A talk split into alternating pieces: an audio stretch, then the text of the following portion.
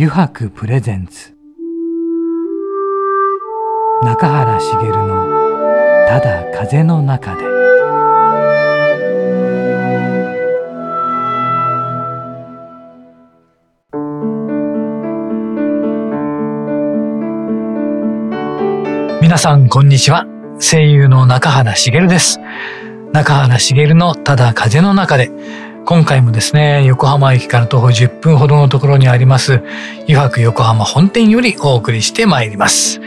さて、今回のゲストなんですがね、前回に引き続き、エコビレッジビルダーの三能銀之助さんです。中垣くん。はい。2回目来たね。中原さんは、1年半も山の中で一人生活できますか？できない。できないですよね。半日もできない。自分頑張って1週間かなあ、1週間？できそう？あの、小さい頃山の中でいろいろ友達と、うん、あの、家作ったりとかでやってて、そうか。まあ、その経験で、できても1週間、いや、無理だろうなっていう。そうだよね。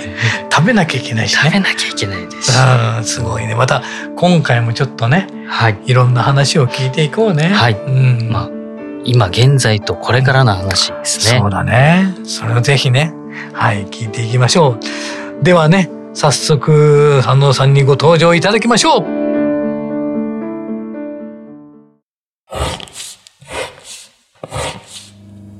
油白の革製品は日常品でありながら小さなアート作品である。日々の暮らしに彩りを。レザーブランド。油白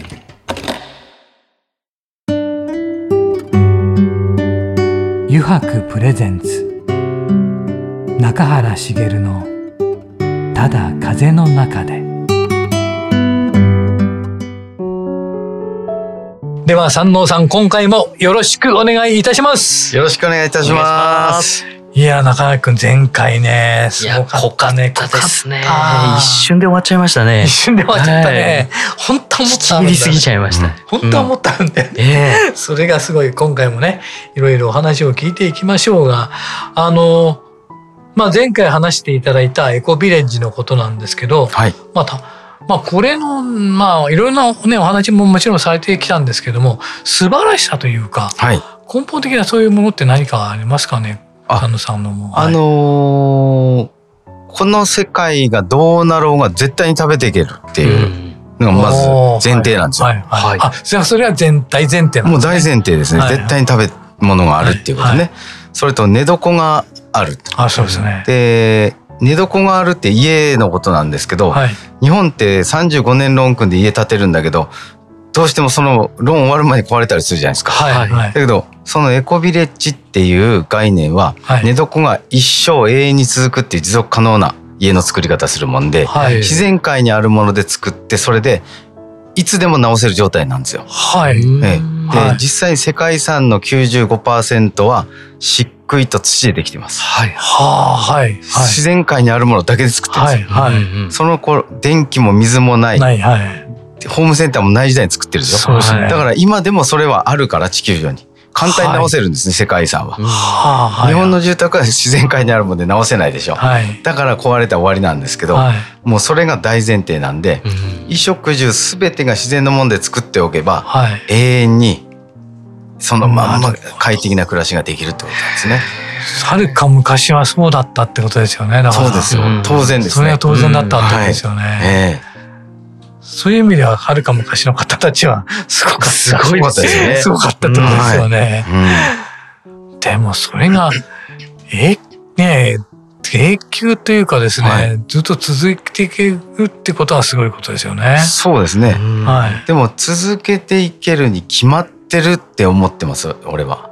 はい。はい、逆に続かない方がおかしいからおかしいところだけをこうつまんでいくと、解決方法いっぱい見つかるんですよ。なるほど。はい。はい。で普通に今も世界中の半分以上の国では、はい、自然界にあるものだけで衣食住やってます。あ、そうなんですね。そもそも、はい、お店がないんですよ。はい、お店がない。だからお金がいらないんです。はい。でも全員子供もたくさんいるし、はい、いつも美味しいもの食べてるんですよ。はい。はい。それは寝床も食べ物も全部自然の中で自然界に寄り添う住環境を整えてるからです。だってお金稼いだとこでお店がないんだから。お店ないんだよね。だから大事なことはそこにいる人たちとの関係とか、はい、みんなで助け合って生きていくとか、はい、あのいつも安心して暮らせるっていう状況をそのまま維持してるってことです。はあ、はい、その環境が当たり前だってことですね。そうなんです。だからそういうとこばっかり行って村づくり手伝ったもんで、はい、日本に帰ってきた時の違和感半端ないですね。そうですよね。そうですよね。そうですよね。もうすべてにお金ですもんね。そうなんですよ。ね。はい。はあ、それはまた。くりしますね。だから、例えば僕たちはに日本に住んでいてってい。うことで考えると、はい、そのエコビレッジの概念と、あれっていうのは全くわからないぐらいな感じですもんね。でもあの石垣島に今住んでるんですけど、はいはい、北部の方行くとあのおじいがね、はい、80歳以上のおじいが昔は誰も仕事なんかしてなかったし、はい、お金もいらなかったんだよお金なくてもみんな食ってけたんだよ。はい、なんなんでかっていうと店がねえからだよ。今でも生きてる人がそう言うんですね。はい、そうだけど最近はもうお金がないとガソリンが買えないとか、はいはい、電気代払えないとかでみんな大変な思いしてるけど、はい、あの頃の方がずっと良かったよってみんな言います。そう。そうなんですね。なんででもなぜ石垣島選んだかっていうと、はい、世界中回って世界中の村づくりをして、はい、日本のパスポートが絶対必要な日本人ではいたい、はい、ここ住んでいいよってみんな言うけど俺は日本に帰ると。そしたら日本で一番住みやすい場所に住みたいじゃないですか。はいはいはい、それが石垣島だったんですよたまたま。だ日本で一番好きなのが石垣島で、はい、2番目が東京です。2番目が東京ですか？なぜか。はい、なぜならば、ね、東京にいるとお金でほとんどのものは手に入ります。石垣島はお金じゃ手に入らないものがほとんど手に入る。あ真逆の存在なんですね。そうなんです。なるほど。お金がなくても一生食べていけます。石垣島は。はい。はい、東京はお金がなかったら3日ぐらい死にますね。だけどお金で手に入らないものはほとんどないです東京は。確かにそうです、ね、だから人間界を楽しむなら東京だし、はい、自然の中の哺乳類として生きるなら石垣島です。だからどっちもがいいですね。どっちかじゃなくて。どっちも振り切ってるわけですね。そうです。だから間が広すぎて悩み、ほとんどの悩み解決できますね。なるほど。はい、切ってますからね。振り切ってますもんね。なるほど、そういう理由だったんですね。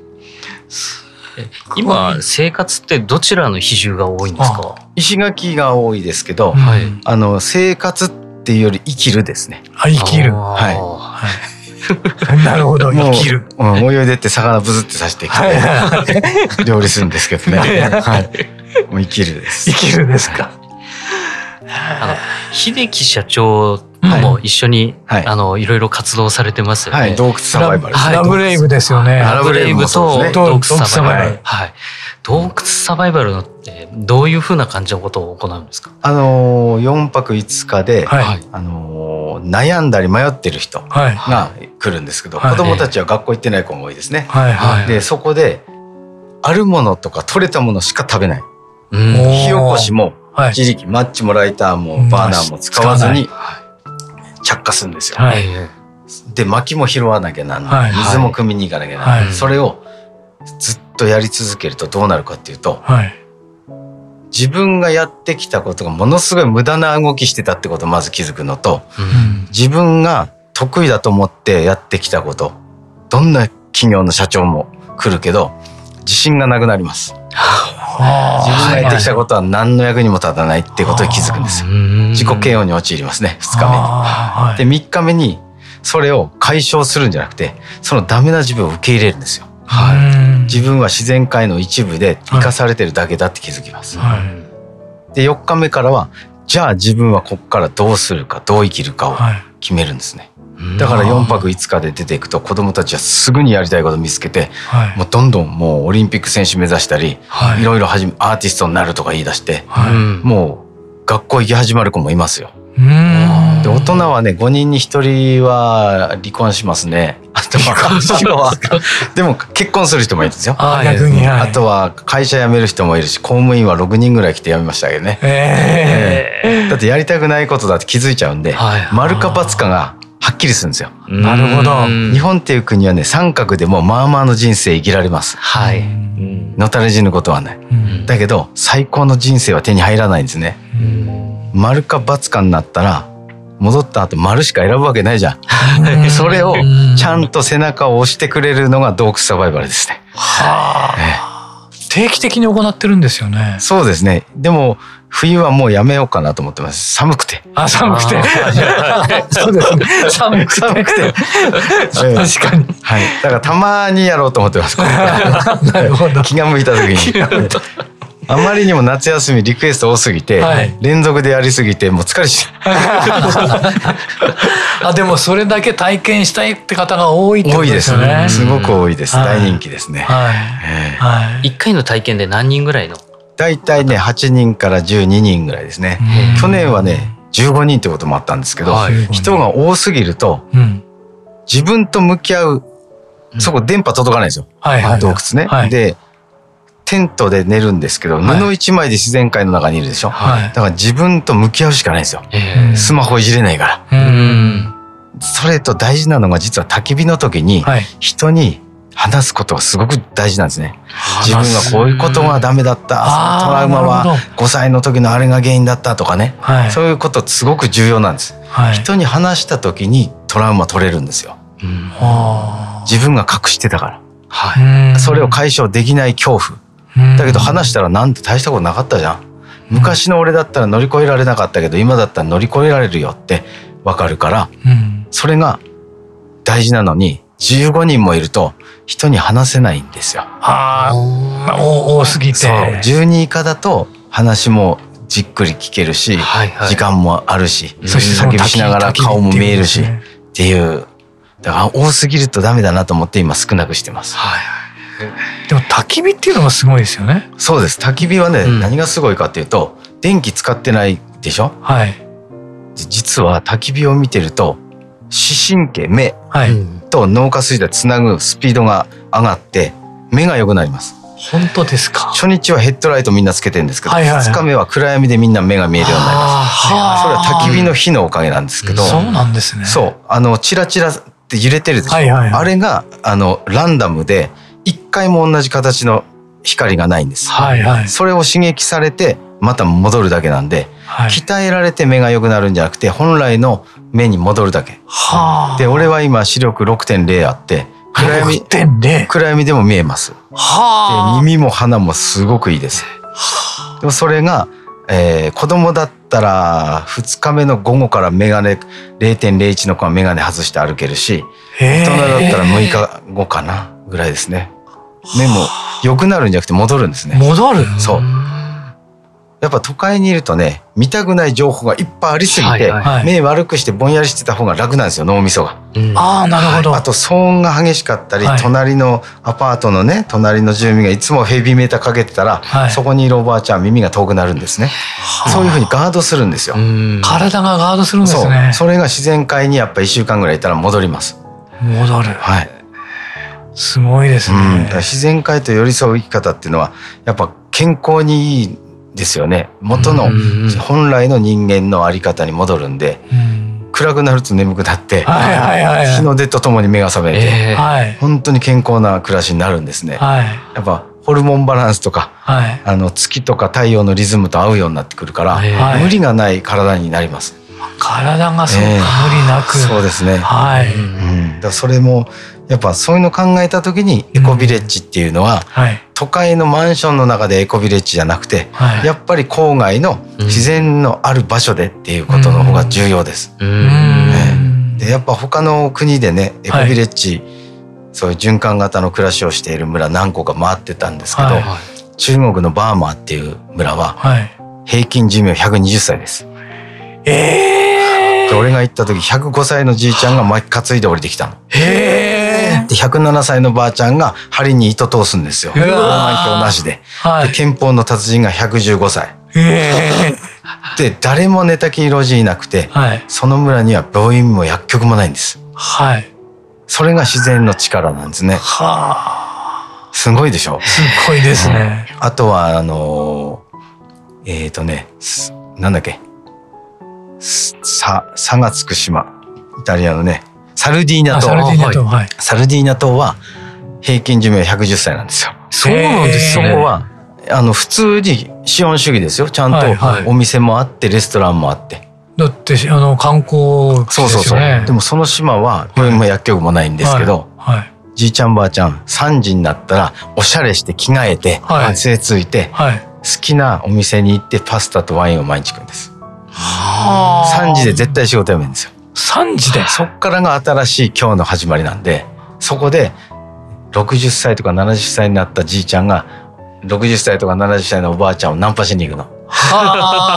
すごいいつもおしゃれしていつもあの恋してときめいてるんですよ。はい。そこも110歳平均寿命。すごいですよ。でそこは島だからやっぱ自然が豊かでしょ。そうですよね。でもパスタとワインですよ毎日。はい。だから日本が教えてる1日30品目食わなきゃダメだとか栄養バランスとか言ってるけど、はい、同じものしか食ってないんですよ。中国のバーマーもナマズと米しか食ってないんだから。だから実はその日本で言っている常識っていうのは、はい、洗脳の可能性があるし、間違ってる可能性もあるってことです。はい、合ってることもあるかもしれないけど、あの病気の人が一人もいなくて寿命が長いっていうことが俺答えだと思ってるんですね。そうですね。でやっぱそういうところの人たち冷蔵庫使わないです。はい、新鮮なものだけを食ってる。はい、だってすぐ取れるもん。はい、自然界にいんだからさ。はいはいだから生命エネルギーっていうのが入ってるもんで、それで多分元気なんだよね。なるほど。うん。すごいですね。やっぱり自分たちが食べてるものなんてもう、うん、あの野菜なんて取ってからそれから市場行ってどこどこ行ってってもう何日後ですもんね。でさらにそれ冷蔵庫でまた何日も経った後に食べてるんで、相当生命エネルギー落ちてるってことですよね。そうですね。いろいろお話伺ってきてましたけどこれからこれからの今後の未来への展望とかってありますか、あとこういうことをやってみたいとか。ああります。あの、はい、今の世界中で村づくりの依頼が受けていろんなとこ行ってるんですけど、はい、あのエコビレッジってね、はい、一生食べていけて、毎日旬のものが食べて最高に幸せなんですけど、一つデメリットがあります。何でしょう？旬のものしか食えません。あはい。はい、でしょ、はい、そうですね。でもさ、スーパー行ったらいろんな野菜と果物並んで楽しいじゃない。はい、はい。で、うん、その楽しさがやっぱ毎日ゴーヤとかさ、はい、毎日じゃがいもとかになっちゃうと嫌だから、はい。い。ろんなもん食べれる楽しみ、うん、っていうのがいるなと思って俺は、はいはい、自給自足の村を全部世界中つなごうと思ってます。世界中つなぐだって今いつここに引っ越してきてもいいよって言われてる村がスペインとかミャンマーとかいろんなとこあるわけですよ、はい、タンザニアとかね。でだったらそこで余った野菜送ってよ無料で。はあ、着払いで払うからさって、はい。はい、それをこっちから日本からはスペインに送ってスペインからオリーブオイル届く、はい、ミャンマーからはアボカド届くあのタンザニアからはカカオ豆届くとかをずっと物々交換やったら、はい、それ今世界であと10カ国待ちしてるわけですよ。はいそれまたつながるじゃない、はい、そして日本国内でも俺はエコビレッジをこれからどんどんエコビレッジビルダー養成講座っていうのを作って、はい、エコビレッジ作れる人を増やす講座まで開こうと思ってですね、はい、みんな各地で村が作れるわけですよ、はい、それを旬のものをつないで全部物々交換していくネットワークを作ろうと思ってます。はあ。いい、ええでそれが起こったら今度はどうなるかっていうと次の段階は、はい、ことこと交換が起こります。ことこと交換、はい、例えば北海道の村の人が、はい、あのツリーハウス作ろうと思ってんだけど誰かできる人いるって言ったら「ああいけるよこっちから何人か汚すよ」って言って、はい、でやるじゃない、はい、そして今度あの石垣であの石垣牛買うんだけど牧場の牛買ったことある人っつったら北海道から手伝い教えてくれる、はい、ことこと交換が行われますよね。えー、でその後がまた面白いのは人人交換が行われる。今度は。はい、オーストラリアに行きたかったんだよねっていう人は引っ越していく。はい。ね、で、うん、アフリカ人が日本に引っ越していく。はい、北海道からあのカナダに引っ越していくって、はい、みんなぐるぐるぐるぐる引っ越していって、はい、エコビレッジのネットワークのいいところは、はい、全員が寝床も食べ物もタダなんです。はいはい、旅費だけ払えばどこでも引っ越せるわけ。はい、一生。はい、そして人人交換が行われたらそこでコインに落ちて子供ができるわけです、はい、世界中ごちゃ混ぜになるでしょ、はい、そしてすごく平和で誰もがイライラしなくて安心して暮らせる世界になります、なぜならば、はい、人の悩みの99%はお金と人間関係です。その村にはお金は必要ないし、はい、人間関係は全て丸く収まってるんですよ。うんそう世界最高に幸せな地球になります。それが将来やろうと思ってる。はい、今少しずつ進んでるわけですね。はい。はあ。うん。あとね、エコビレッジ養成講座ね、はい、はいはい、した時に、はい、人をもっとあの弟子を作りたいんですよ。はい、弟子ですそう。今俺がその27年間やった知識と経験を全部その人に伝えて1年かけて、はい、その人がすぐやっぱり地元に帰ってね、うん、北海道出身の人とか、はい、あの東北地方とか九州地方とかの出身のところに戻って村を作ってもらいたいんですよ。はい。はい、だって世界中から呼ばれている俺の技術と経験を、はい、それを教えてもらえるってチャンス日本人にしか今ないです。はい。だから今チャンスなんで、はい、習いたい人ぜひ来てもらいたいです。弟子になりたい人。はい。はあ。習えないですよ。10年かかったんだもん俺だって。そうですね。はいその後早くで教える方法を学んで、はい、そんで世界中の砂漠でも村作れる今俺は。砂漠でだって去年タンザニアにいたんですよ。マサイ族と一緒に、えー、過ごしながら村作ったんですよ。45日で。まあ最悪と。そう、シャワーも、はいえー、水洗トイレも、はい、畑も、はい、家も作ってきたんですよ。はい、水洗トイレなんですね。そうです。で、水洗トイレの、はい、あの、流した排水先には、はい、畑。バナナ浄化槽があります。これが浄化槽。で、バナナの、バナナ浄化槽。そう、バナナ水をね、30リッターするんですよ、1本。はい、で、すぐあげるでしょ、はい、そしてそのバナナの根っこに乳酸菌がブワーってあるもんで、はい、それで分解していくんで、汲み取りがいらない浄化装置ができる。うわ、すごいですね。それで今、オクラとバナナの畑ができてるんですよ、そこ。はあ。砂漠に畑を作れるってことです。人間が住める。人間が作れるわけですね。はい、人が住まないとダメですよ、その会。はいはい、水洗トイレ流さないと、はいそうですね。すごい。すごい。でもそれをマサイ族とって何かあっいやマサイ族は全然手伝ってこないけど、はい、マサイ族と過ごしながら 作ってったんですよ。はい、へえ、でも本当良かったですねマサイ族と一緒に暮らすあの毎日一緒に会ってねいろんなこと学べますよやっぱり。本当ですか？はあ、向こうの方もびっくりしたんじゃないですかね。そうですね。はい。うん、エコビレッジができてそこに。そうですね。45日でそれが出来上がるってことがものすごくびっくりですよね。そうですね。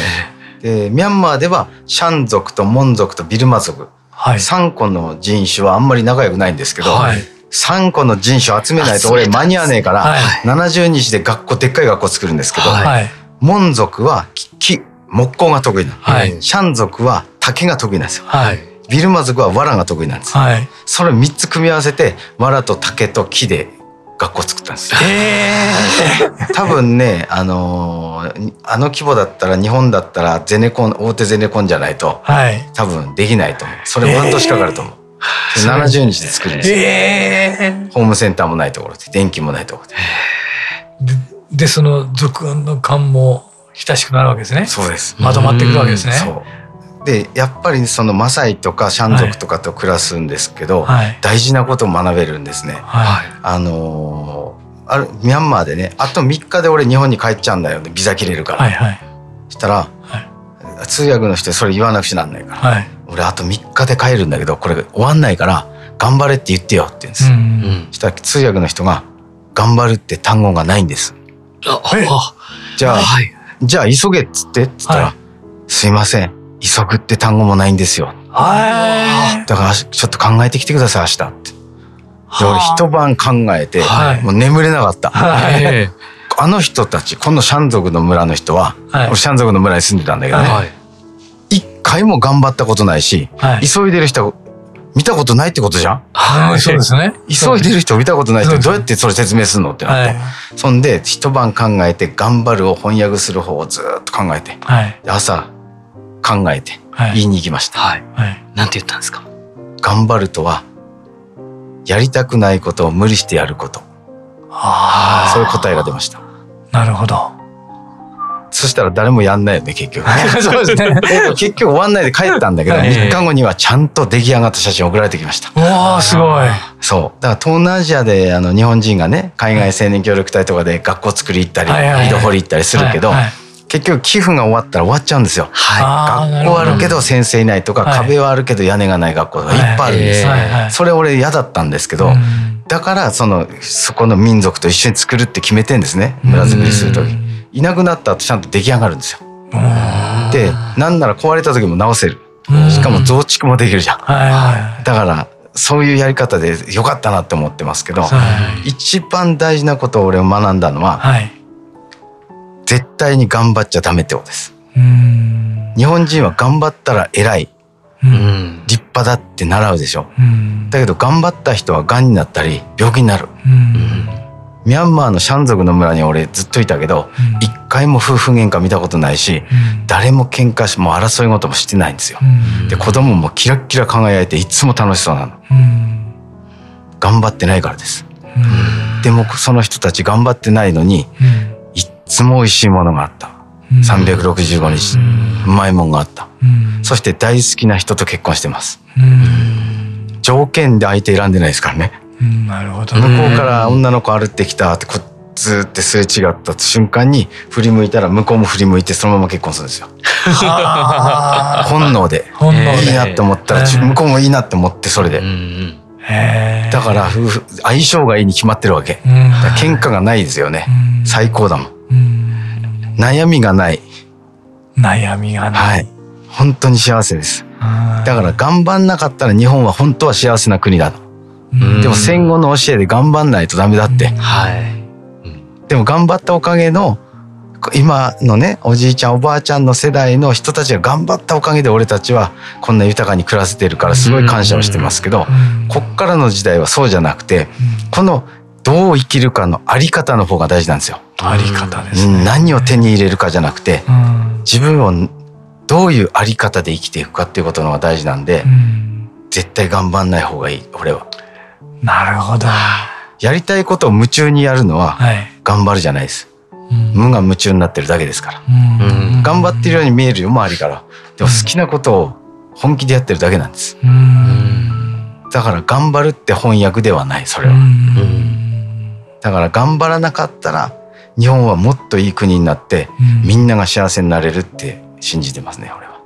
なるほど。あありがとうございました。なんか2回にわたってね、すごく濃いお話を聞きましたが、そうですね。だこれからそのお弟子さんとかね、はい、養成講座で、うん一人でも多くの方が出てくるといいですね。そうですね。えーはい、そしてどんどんエコビレッジが広がっていって、うん、なんかみんなみんなが当たり前にエコビレッジを知っててね。そうですね。っていうような世界になるといいですよね。はいはい。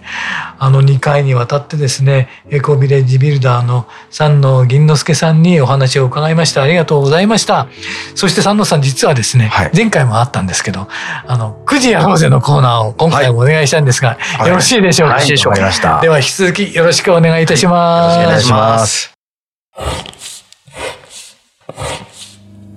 油白の革製品は日常品でありながら小さなアート作品である。日々の暮らしに彩りを。レザーブランド。油白。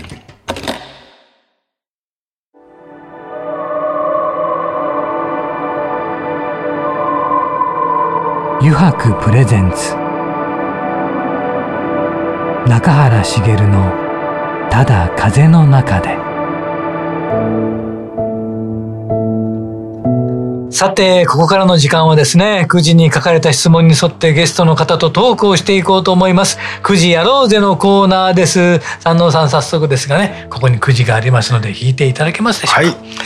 はい、お願いいたします。さて、今回は何が来るかな？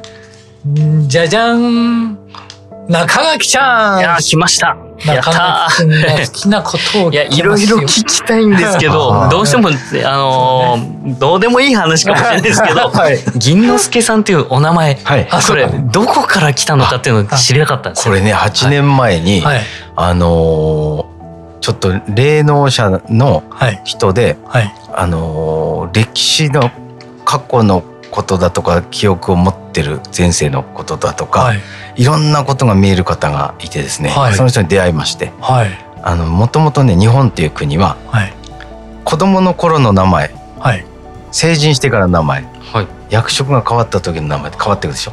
例えば羽柴秀吉とかさ、はいはいはい、変わってくるんですよ、そう。いうふうに変えないと、はい、風水とか陰陽道ではおかしくなるライフスタイルが変わった時に名前も変わんないと、えーそうなんです、ね、回んないんですって、はい、日本語っていうのはそういうふうにちゃんとできてる。だから、やることが変わってライフスタイルが変わって、はい、世界のためにそういう村づくりをちゃんと広げていくんだったら今の名前では広がんなくてぐるぐるぐるぐる回っちゃうから、はい、って言われて、はい、じゃあ変えるよっつって。でそれをでもその名前どうやってもらえばいいのっつって、はい、それ降りてくるから待ってて。はい。降りてくるから待ってて。1週間の人もいれば、半年の人もいるんだよね、つって。はい。じゃあなるべく早く お願いしますよ、つって。で、待ってたらね、3日後に電話来て。ええ。電話早かったですね。そう。はい。で、その名前が降りてきた、つって。はい。で、聞きに行ったら、はい。ヨシキって名前だったんですよ。はい。や、やだ、それ。やだよ。やだよ。もっとなんか、俺それ嫌だからもう一回。もう一回。そんなこと初めてだよ。なんてさ。ほんで「まあじゃあ分かった」っつって待ってて、はい、でまた1週間か10日ぐらいかな、はい、であのまた降りてきたと、はい、今度銀之助だって、はい、あそれならいいわ、ね、でそれが「よしき」っていう名前だと、はい、本当に家庭を幸せにする名前だったんですよ。だけどそうじゃなくなっちゃうけどいいのこれで。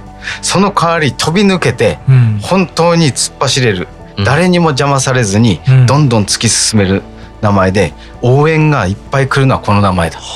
どっち選んでもいいよっつったんですよ、はい、で俺はみんなの応援のもと突っ走りたいから銀之助、はい、銀之助すごい。でその通りになったわけですね、もう変えたその日から変わりました。はあ、フェイスブックの名前を変えた瞬間から変わりました。本当ですか？何これと思うぐらい名前って重要です、はあ、その方ちょっと紹介いただけませんか？はいもう、はいすごい人でしたね。でも本当に昔はそうだったわけですね。はい、当たり前にそれがそうなんですよ。だったってことですね。はい、でその後ね3年4年後かにね中国の風水師にあの一回風水鑑定2,000万のおじいちゃんに、えー、でこの三能銀之助っていう名前見てもらったら、はい、奇跡の画数だ。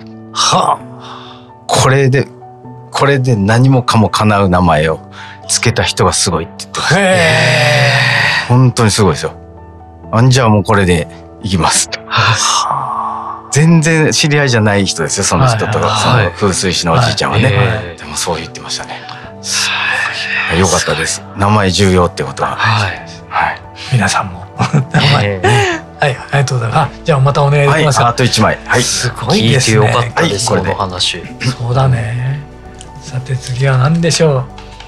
じゃじゃん。あ、仕事以外で何か夢中になっていることハマっていることは何かありますか？ああありますよ。あ何でしょう？仕事以外でですね、はい、あのー音楽活動をやってるグループがはいはいはい、ありましてですね。ありますね。ラブレイブ。ラブレイブありますね。愛と勇気のラブレイブ。はいはいはい。それがね、去年 CD デビューして、はい、あの、今、カラオケダムとジョイサウンドに3曲入ってますね。入ってんですね。センターですよね。それでライブ活動ハマってますね。いやいいですね。いいですね。大変ですね。仕事より忙しいですね。仕事より忙しいですか？本当大変。センターですもんね。そうなんですよ。センターなんですね。センターなのにハモリなんですよ。センターなのにハモリなんですか？ほ本当のセンター本当面白いですよね。本当ですね。えー、でもいいですね。それがまた忙しいっていうのは。好きなことをね本気でやってると忙しくても全然面白いからね、はい、いいんですよね。ねあれですねちょっとあの質問なんですが、はい、まあこういう機会なのでね、はい、あれですけど秀樹社長にね、はい、言いたいことってありますか何か？一言ってやつですね。そうね。特にないかな。特にね。あ言いたいことっていういい意味で言うと、はい、本当に感謝してますね。あそうです秀樹社長があの俺に紹介してくれる人っていうのは、はい、どっかね必ず重要人物ですね。あそうですか、えー、重要人物ばっかり紹介してくださるんで、はい。はい、すごい感謝してますね。やっぱ人を見る目っていうのがあんだけね2,000人も生徒がいたら、うん、人の見る目も養われるじゃないですか、だから銀ちゃんにはこの人合わせた方がいいなっていうのを見極めて、はい、あの合わせてくれるのは素晴らしい先見の目を持ってる人だなと思いますね。そうなんですね、はい、本当にそう思います。社長との出会いも良かったわけですね。はい、はい、ありがとうございました。はい。2回にわたって9時やろうぜのコーナーもねいろんなお話を聞きました。本当にありがとうございました、はい、さて中垣くん、はい、2回終わった。いやもうやっぱり会社とかやってると結構いろんなことあるんですよね、えー、でまあどんだけ苦しくてもあの自分もあの知人から言われたんですけど、うん、苦労は乗り越えられる人のところにしか来ないんだよ、うん、っていう言葉を受けて、うん、なんとか今まで、もうそれを信じて、あ俺はそれを乗り越えてたらもう一つ大きくなれるんだっていうのを信じてやってきたんですけど、まあ、それと同じような感じも、あの味わってこられたんだなと。であとまあ一番染みたのは、本当にどう生きるかっていうところ、もうここあすごくこれからの人生本当どう生きていこうかなってちょっと考え直さなきゃいけないかな なんても、う。ん、ありあり方ってね。あり方。あり方、えー、人生のあり方やっぱりうん、何が一番幸せなのか。ですよね。これちょっとね聞いてる方もいろいろね感じてくれたんじゃないかと思いますが、はい、あの2回にわたってですねエコビレッジビルダーの山王銀之助さんにお話を伺いました。山王さん2回にわたってありがとうございました。ありがとうございました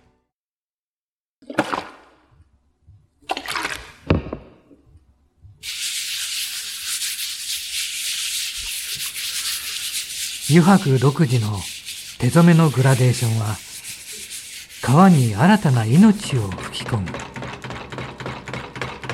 色とりどりの空の情景。青く深い海。誰もが感動するあの一瞬を閉じ込める。レザーブランド油白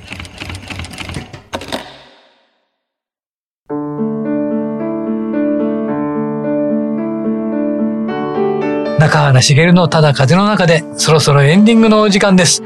中井くん終わってしまいましたね。えー、終わってしまいましたね。なんか、いろんなこと考えさせられた時間でしたね。ねえ。でも最後の最後に来た名前のこともね、はい、そうなんだってね。えー思った。思いましたよね。時代劇では別に何のこともなくさ。名前変わってるけどさ、はい、だったけどね。そんなことがあるんだとね、えー、でちょっとだけ宣伝していいですか、うん、自分のことです。いませんが。あのもうだいぶ公開されてから日にち経つんですけど、うんうん、あのウォール・ストリート・ジャーナルの「 Next Era Leaders」っていう、うんうん、あの次世代のリーダーを取り上げてっていうところに、まあ、革業界の次の時代のリーダーということで、ピックアップいただきまして、あの掲載いただきました。ね、はい、あの世界中で、まあ、2億人の方が見られてるというサイトなんですけど、うん、えー、そこにピックアップいただいたっていうのをちょっと、えー、皆さんにも知っていただきたくて。そうだね。はい。ちょっと見ていただければね。はい。全部英語ですけど。はいえー、それではですね、また来週この時間にお会いしましょう。中原茂のただ風の中で、お相手は声優の中原茂でした。